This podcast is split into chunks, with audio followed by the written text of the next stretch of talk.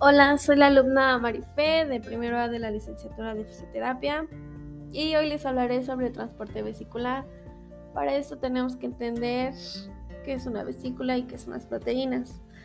Ah, una vesícula es un organulo que forma un comportamiento pequeño y cerrado, separado del citoplasma por una bicapa lipídica, igual que la membrana celular. Las vesículas almacenan, transportan o digieren productos y residuos celulares. En cambio, las proteínas son macromoléculas formadas por cadenas lineales de aminoácidos. Y esta secuencia está determinada por la secuencia de nucleótidos de su gen correspondiente.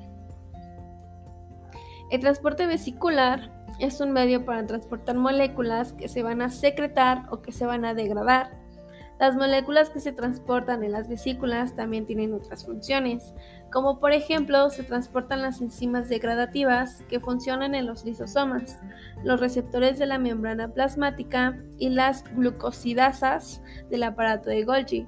Es decir, el transporte vesicular sirve para aportar materiales específicos a cada compartimento y por tanto, para que un organulo pueda llevar a cabo su función específica, Contribuye también a llevar las moléculas de membrana que permiten a cada orgánulo tener una identidad propia.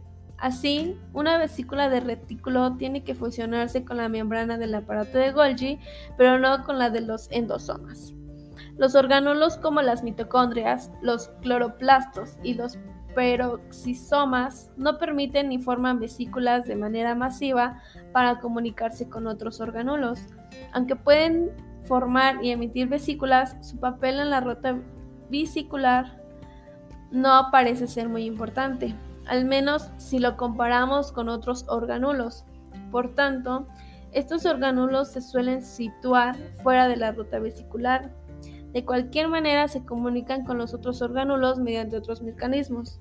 Uno de ellos son los contactos directos entre sus membranas como por ejemplo es frecuente observar contactos físicos entre membranas de mitocondrias con las del retículo endoplasmático. Y en estos contactos se propone que se realizan intercambios de moléculas. De hecho, algunos autores proponen que esta transferencia de moléculas por contactos físicos podrían ser un mecanismo de comunicación normal y frecuente entre las células.